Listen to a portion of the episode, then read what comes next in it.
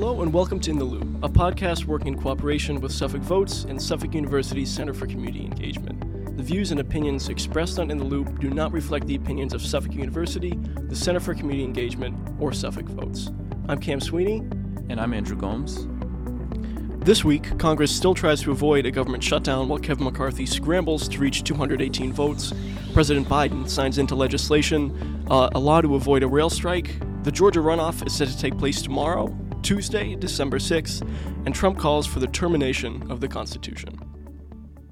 So, we'd also like to note that this will be the last episode of In the Loop until after winter break. And when we do come back, that'll take us right into the brand new session of Congress, the 118th Congress. The Boston City Council approved a measure that would lower the voting age for municipal elections to 16 years old, which would make Boston one of the largest cities to do so. The proposal needs to be signed by Mayor Wu before it goes to the Massachusetts legislature to be officially passed.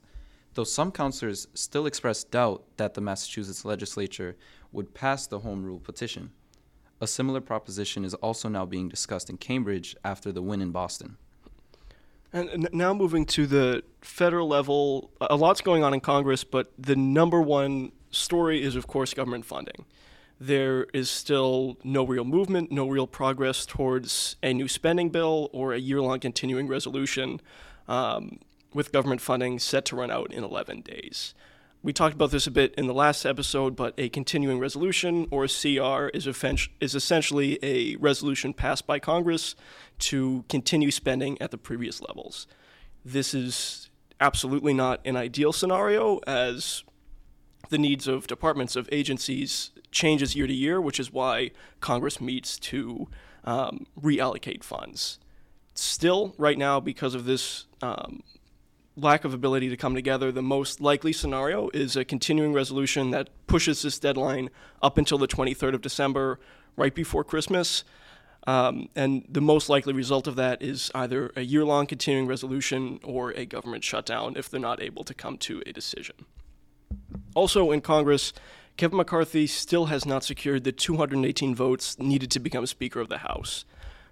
Right now, every single House race has been called by most outlets, and we know that the House Republicans will hold 222 seats and Democrats will hold 213. This meaning that Kevin McCarthy can only lose four Republican votes to become Speaker of the House. Um, in order to become Speaker, you need 218 votes. Um, falling below that, there'll be more rounds of voting. This has not happened in decades, uh, and so we'll see what happens. Moving on to the House Ways and Means Committee, they have, after years and years of a legal battle, received six years of former President Trump's tax returns after the Supreme Court refused to intervene, allowing the records to be released. Uh, it, it is important to note, though, that this isn't the first time that his returns have been made available. Uh, in 2021, the Manhattan District Attorney's Office obtained some of these tax returns, um, and the Trump organization is now on trial in New York on charges of tax fraud as well as other charges. The New York Times also did some reporting. They obtained and analyzed some of Trump's tax returns back in 2020. Uh, and among those findings, they found that he paid no federal income taxes in 11 out of the 18 years that the New York Times looked at. And they also found that in um, two years, in 2016 and 2017, after he became president, his tax bill was only $750. Ultimately, though, it's unknown what's going to happen now that this committee has obtained these documents though there is certainly pressure on Democrats to analyze these returns and to potentially release them to the public before Republicans take control of the chamber in January. Moving on to the White House, President Biden signed legislation this past Friday that would impose a labor agreement between rail companies and its workers. This all in efforts to avoid a strike that could have upended the economy just before the upcoming holiday season. The New York Times reported that the shutdown could have costed the U.S. economy roughly $2 billion a day. The deal also includes a 24% increase in wages over five years, more schedule flexibility, and additional paid days off. Still, this initial plan was rejected by four out of 12 unions because it did not include paid sick leave, which has been a controversial topic between Democrats and Republicans in Congress. These four unions together represent more than half of the industry's unionized workforce. A very controversial move for the president who campaigned on being the most pro union president who previously argued against government intervention in labor disputes and arguing that it unfairly interferes with the rights of unions to bargain. Also, talking about Biden, the Democratic National Committee, or the DNC, is considering the first major shift since 2006 in the state lineup for presidential primaries. Right now, Democrats are looking to change what's called the early schedule, which is the lineup of states before Super Tuesday, the day where the greatest number of states hold their primary elections and caucuses. DNC is looking to make these changes to be more representative of the racial, ethnic, and geographic diversity of the United States. Uh, and there were a few different states that made um, these sort of campaigns to be the first. New Hampshire was one, uh, Nevada was another, who both tried to talk about greater diversity and union representation. Ultimately, though, earlier this week, Biden came out in support of making the first state in this early schedule to be South Carolina. Uh, and after that, the DNC's Rules and Bylaws Committee voted to recommend supporting a 2024 Democratic presidential primary calendar that would start with South Carolina on February 3rd, followed by New Hampshire and Nevada on the same day on February 6th, Georgia on the 13th, and then finally Michigan on February 27th. This is pretty notable here because uh, if we go back to 2020, it was Biden's win in South Carolina that gave his campaign the momentum to win ahead of Super Tuesday after his poor finishes in Iowa and New Hampshire. This certainly isn't um, confirmation that Biden is running in 2024. He has not made that official announcement, but this certainly would give him the edge over a primary challenger based on his previous successes in the state. The Supreme Court has agreed to hear a case on President Biden's student loan forgiveness program. The court is set to hear oral arguments in February, though student loan forgiveness will stay blocked as the case is heard. Now, some more background info on this. Six Republican led states, Nebraska, Missouri, Arkansas, Iowa, and Kansas, as well as South Carolina, have filed a lawsuit arguing relief would hurt their state's tax revenues at a district court in Texas, who ruled that the decision was unconstitutional. On appeal, the Eighth Circuit Court of Appeals upheld that ruling, ultimately putting in place an injunction on the program, essentially stopping it from continuing until ruling by a higher court. This decision was upheld by the Fifth Circuit Court of Appeals and is now set to go before the Supreme Court. The main question is whether the Republican led states that filed the lawsuit have standing, meaning that the ability to sue, and whether or not Biden's plan to cancel student debt exceeds the authority of the Education Secretary.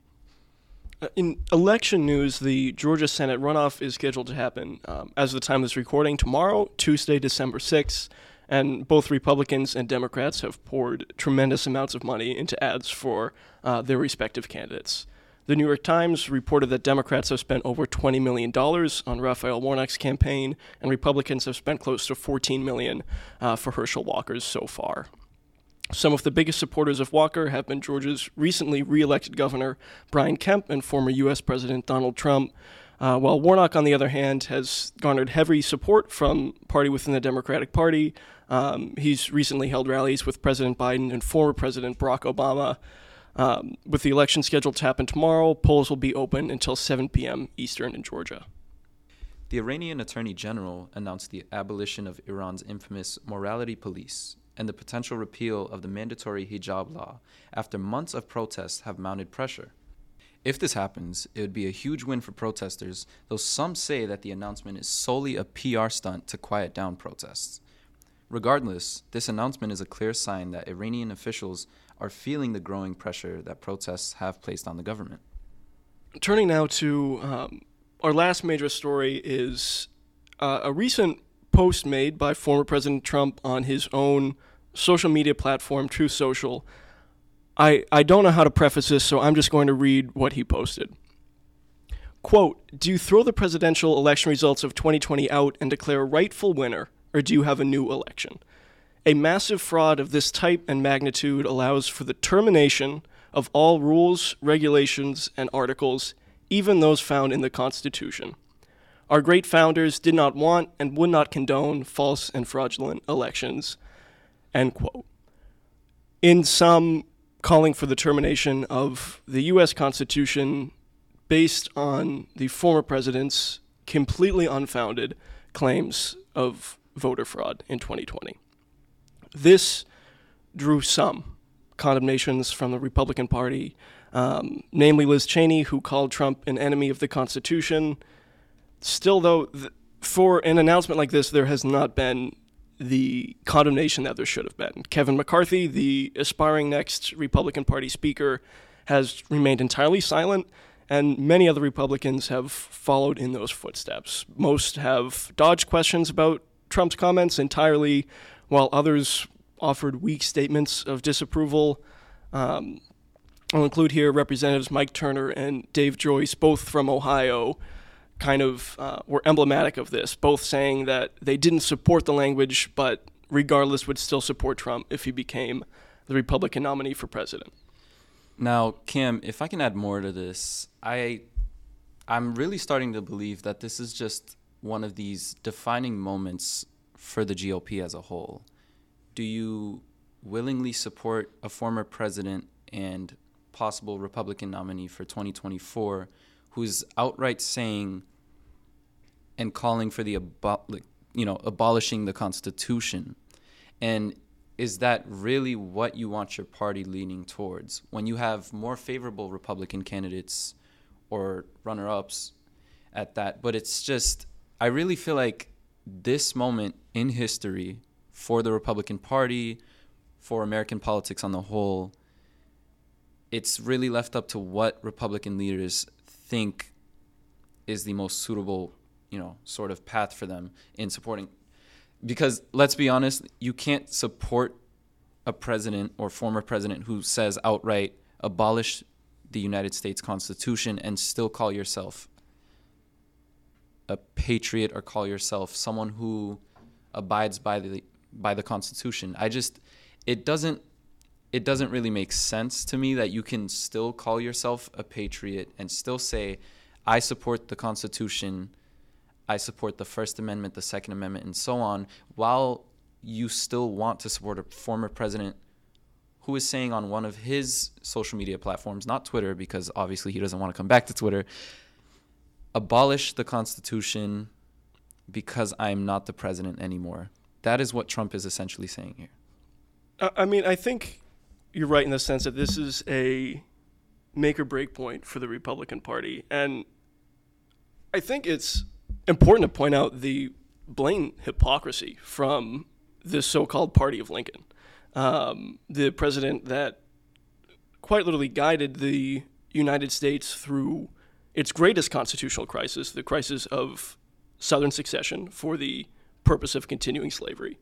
Um, to call themselves the party of Lincoln, uh, the party of patriotism, and to be so spineless, to be unable to condemn autocracy in its purest form. There is no greater threat to democracies than the erosion of our institutions. And uh, from the founding of the country, the Constitution has been central in that. There are rules that we need to follow. The Constitution sets out a lot of those rules pretty clearly. Um, and the Republican Party has to address these concerns has to say, no, this kind of dialogue doesn't have a place in our party. We are the party of small government. We are not the party of anti government. And until they do that, I think they're going to be doomed in the upcoming elections. That's fair to say. That's fair to say. I mean, a lot of people have already said that Trump is basically helping Raphael Warnock win his election in the Georgia runoff he's endorsed Herschel Walker, but when you have the endorsement of someone who is calling for the abolition of the Constitution, you don't really have a good chance when people relay that back to you as a candidate. And it's it's also very crucial that we point out that this man does have influence. He does have the power to do great things, but he chooses to take the worst path in what he says. Saying that you want the outright abolition of the US Constitution because you want to be president, it doesn't it does not help in this day and age in American politics or in American culture on the whole. America, as we see it, is in a very divided moment in its history. Now, obviously, we have millions of people who do not support Trump and are on the Republican side, though Trump still has a very large following. And these people are more than willing to hear what he has to say. And a number of them are willing to follow what he says. So if he says abolish the Constitution, somebody out there will see this and say, well, maybe we should, you know, look at the Constitution. Let's see how it's not really working in favor of Trump and see what we can change about that because we do believe Trump should be the president. But all I'm going to end this with is if Republicans really do see themselves winning an election in the future, near future, it it's not going to be with Trump. That's for sure.